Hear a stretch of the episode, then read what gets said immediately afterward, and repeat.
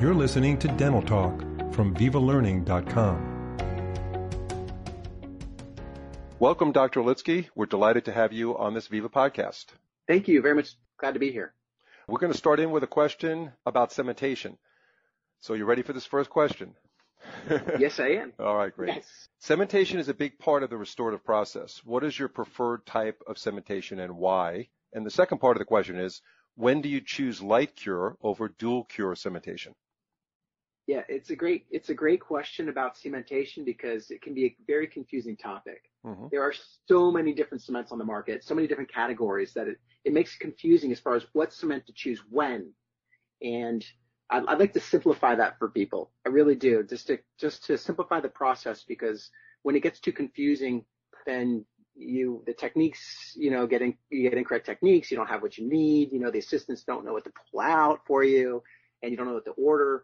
And so I like to simplify the process. And I, to be honest, I just answer the question. I would, if I could use light cure cement everywhere, I would use light cure cement everywhere if it was possible. To me, it's like, you know, you take the timing out of cementation and you can take your time and you can change the shades and you can cure it and clean it very easily. Um, and, uh, but, but you can't. So let's, let's talk realistically about, about what cements to use where. Um, my preference is, is bonding over, over, over traditional cementation.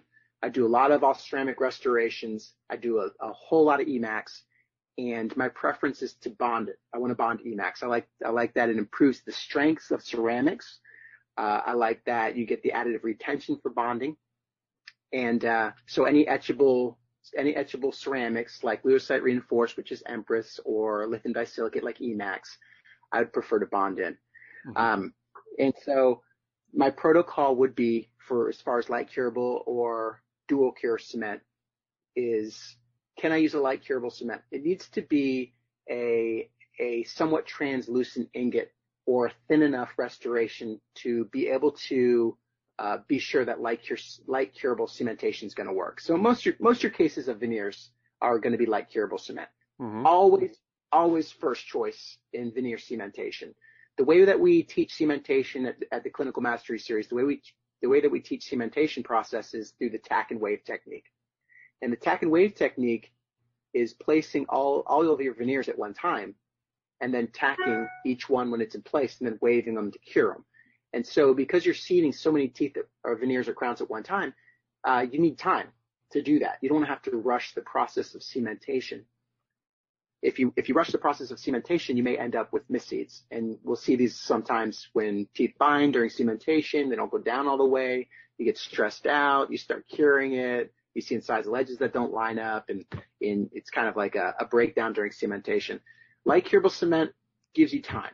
And that's the mm-hmm. best thing I can say about it. When you go to seed veneers or you're seeding crowns that are thin enough to light cure through, uh, you can make sure they're down on the way. You can stand up. You can look in front of the patient. If you don't like something, you can just take it off, put it right. back in a light protected case, and start again. Do you know what I mean? So there's there's actually no rush through the process. But with dual cures, you only have a few minutes.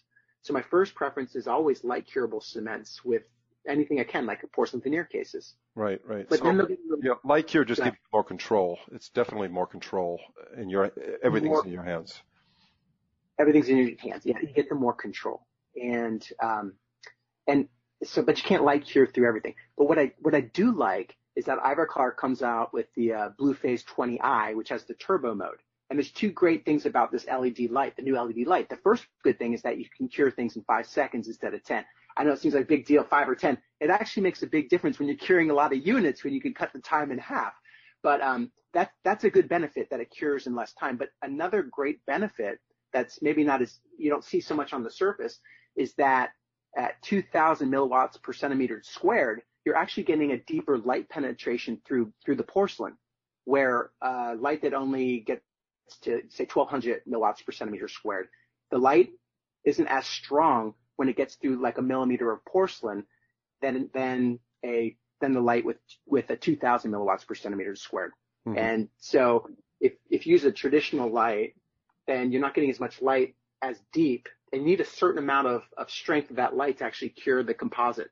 And so with a stronger light, you actually are curing deeper through the porcelain so you can be more sure that you're curing your light curable cement or even dual cure cements through the glass. Mm-hmm. So that's a really good feature about um, about the 20i, the Bluephase 20i. Really cool. Um, so yeah, and so you have your light cure, then you have your dual cure. So if you're not sure you're getting your light through your crown, then you use dual cure. Dual cure cements are are great as well and great bond strength, same as the light curable cements. You get great bond strengths. And with the Variolink Esthetic Light Cure and Dual Cure kit that I use, they have the same color try-in paste as well. And one of the great features about these, this kit that I use, the Variolink Esthetic Light Cure and Dual Cure kits, is the kits are almost identical for cementation. The only thing that is actually even different in them is the, the syringe of the cement. So when it comes to setting up for your assistant, putting things out, what do I need to bond this in?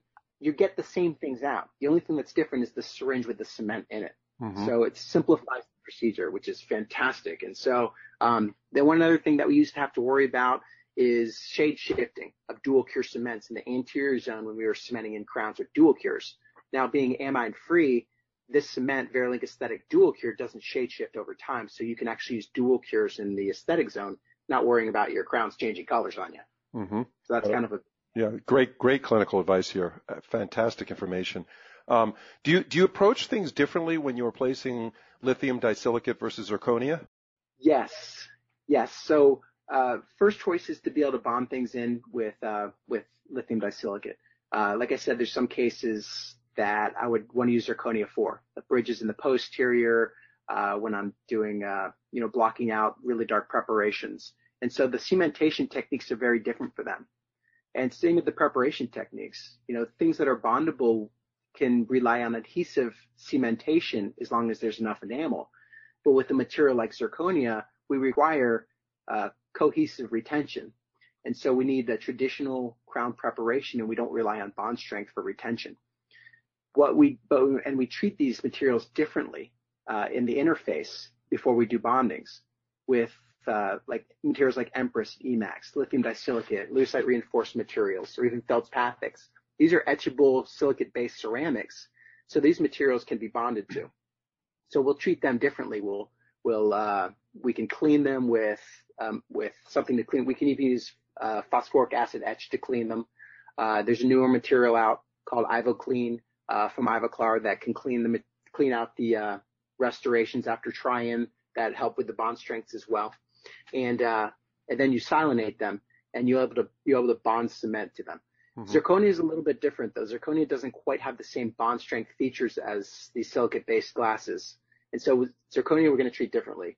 Uh, we are going to absolutely use IvoClean to clean out the inside surfaces of zirconia because um, phosphoric acid is actually deterrent to the to the bond strength of the inside of zirconia. So if you try in a zirconia crown in the mouth, it gets some saliva in it, you rinse it out, uh, you know, thinking that you're getting it clean or you're cleaning it with phosphoric acid etch to get it clean like your other types of glass ceramics, you're actually inhibiting the bond strengths to the zirconia because of the phosphate groups. Mm-hmm. So you have you have to have a way to get the phosphate groups out of the zirconia and render those receptors available for bonding. And IvoClean is what does that. So you need to use IvoClean to clean out the inside of zirconia restorations. And then uh, another material that we use to help uh, you know our adhesive dentistry is Monobond.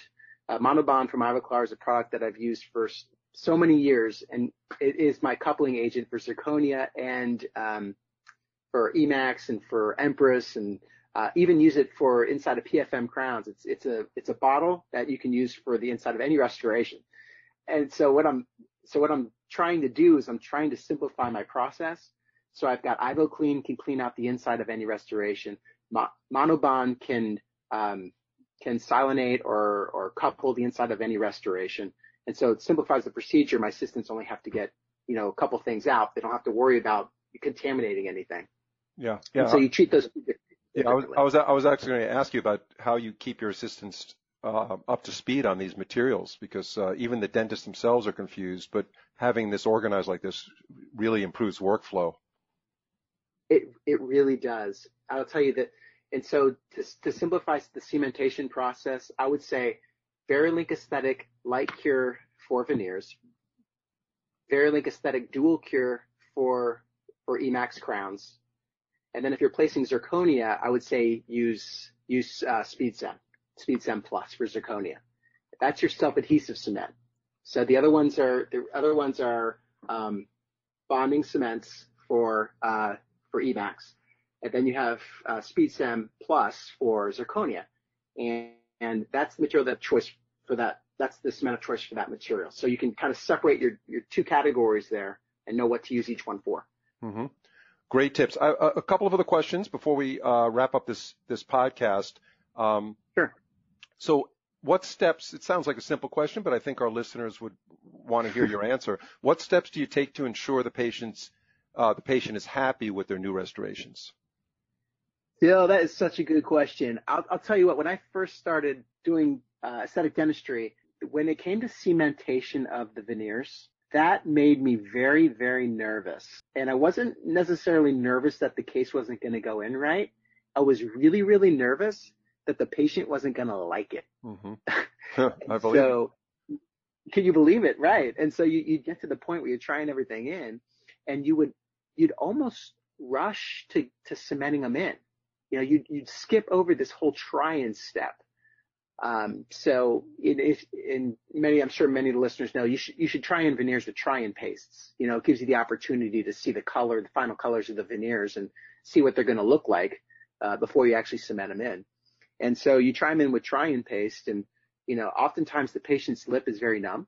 And so they can't really smile or see their veneers. And, they, and then you hand them a hand mirror and they look in the hand mirror and they can't really see them very well. They're kind of holding their lip up.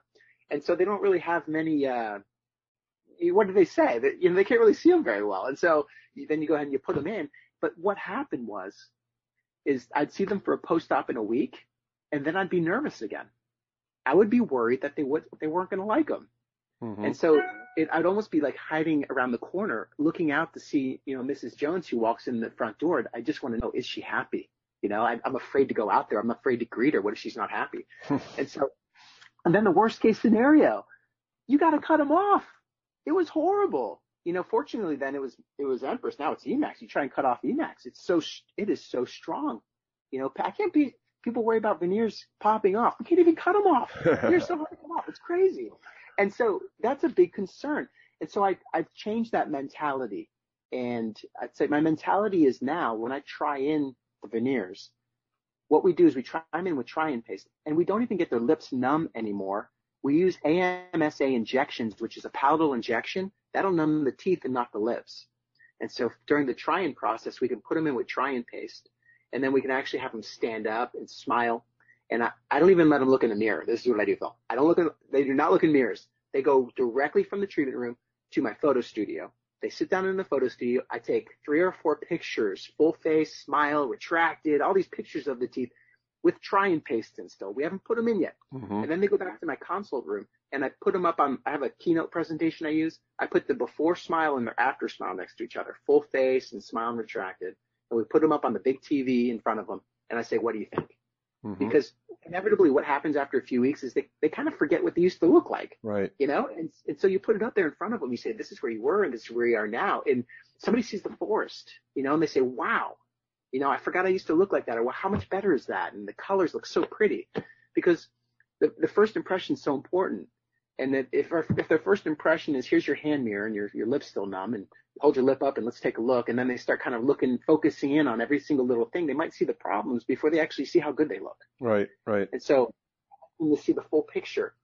Oh, that's, once it's like, that, wow. That's very interesting about the mirror. I've never, never thought about that. Uh, that's very, very interesting. Very interesting concept to go yeah. straight to photography. Straight to photography, put the hand mirrors away, right? And so, mm-hmm. And it's not that they never look in a hand mirror. I just want their first impression to be, right. wow.